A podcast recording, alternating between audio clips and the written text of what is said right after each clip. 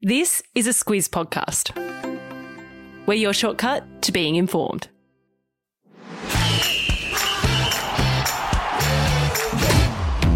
Good morning. This is Sport Today, your weekday sports news podcast that puts you ahead of the game. I'm Sam Ferris. And I'm Lucy Watkin. It's Friday, the 28th of January. In your sport today, Dylan Alcott bows out a legend. Ash Barty is through to the final. The Matildas and Socceroos get a win. And when the lights go out, this is your Sport Today. We're kicking off today's show with the Australian Open because that's where Ash Barty and a couple of men's doubles teams, I think you know who I'm talking about, they won their way into their finals on Saturday. But we're starting with Dylan Alcott.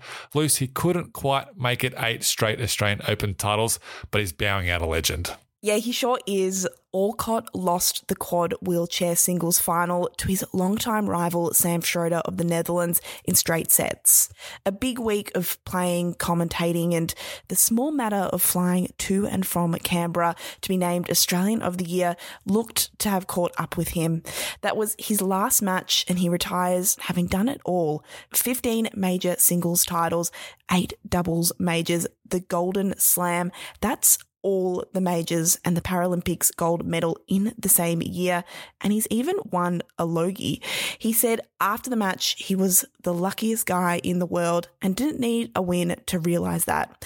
Also, didn't take him long to switch to retirement mode as he turned up to an interview sipping a beer out of a water bottle. yeah, and it was a big water bottle too, Luce because he said he can fit two beers in there. Uh, so it wasn't meant to be for Alcott. But for seven other Aussies, they've got a shot at some silverware. Yeah, and the best bit is we're guaranteed at least one winner. Ash Barty won her semi final against American Madison Keys in straight sets, so she'll play Danielle Collins in Saturday night's final. Ash is the first Australian woman in the final since Wendy Turnbull back in 1980. That was also the last time there was an all Australian men's doubles final, but that's what we're getting tomorrow. Nick Kyrgios and Thanasi Kokkinakis won through to the final, as did Max Purcell and Matthew Ebden. So no matter what happens, an Aussie pair will lift the trophy. And to cap it all off, Jaimee Fourlis and Jason Kubler are in the mixed doubles final. They'll play today at midday on Rod Laver Arena. Yep, I'll be tuning in for sure to watch that one. Uh, the men's semi-finals are also on today. It's Rafael Nadal against Matteo Berrettini. That one's at 2:30 p.m. And then at 7:30 tonight, it's Stefanos Tsitsipas against Daniil Medvedev. Check him out on Channel 9. Uh, today's trivia question brought to you by Sportsmate Mobile. Who did Rafa beat in 2009 to win his first Australian Open title? Help us out here, Luce. I'm going to make this one easy. It's one of the two players he's tied with for the most men's Grand Slams. 50 50 shot on a Friday. Thanks, Luce. Uh, find out the answer at the end of the show. It was Pride Round in the AFLW last weekend. Uh, it highlights and celebrates those in the LGBTQI plus community. Uh, clubs wore special Pride Round jerseys, but GWS they decided to hold off until this weekend for their home match. But the new jerseys they've forced a player to pull out of today's match. Uh, Luce, what can you tell us about this one? So the player is small forward Haneen Zreika, and she's pulled out for religious reasons. Zreika is a practicing Muslim, and she became the first Islamic player in the AFLW when she made her debut in 2019. Reports say she's been grappling with the decision for weeks, but told her teammates that even though she supports them on a personal level, she won't play this weekend.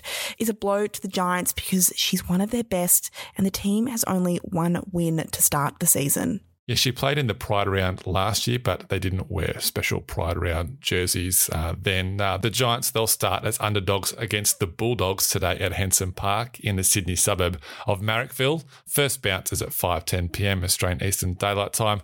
Catch it on Fox Footy. Those truly dedicated Aussie football fans that did the double of watching the Socceroos and Matildas play overnight, they were rewarded with two wins, and hats off to you if you've done that. Uh, Luce, they were pretty important wins too. Yeah, very important wins, especially for the Socceroos. They played Vietnam last night in Melbourne and won 4 0.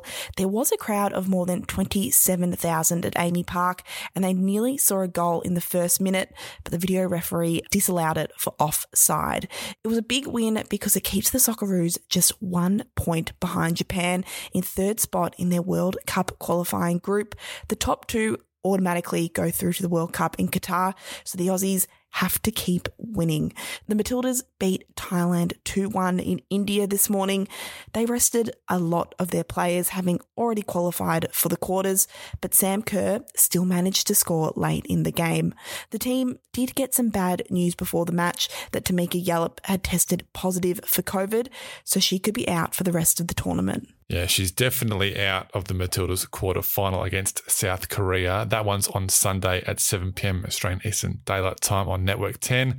The Socceroos' next match is next Wednesday in Oman.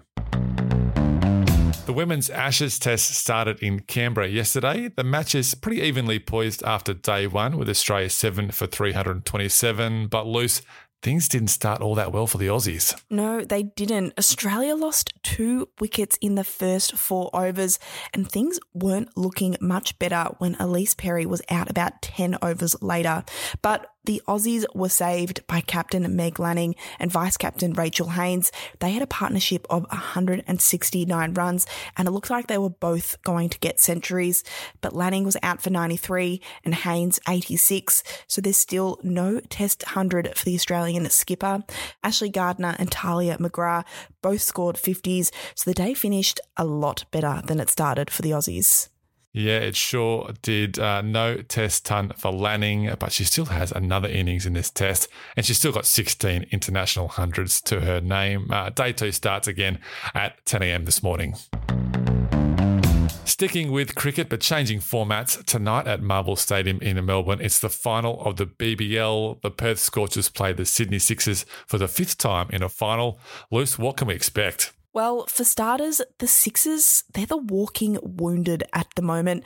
They've got more than a handful of players either ruled out with injury, carrying a niggle, or have COVID.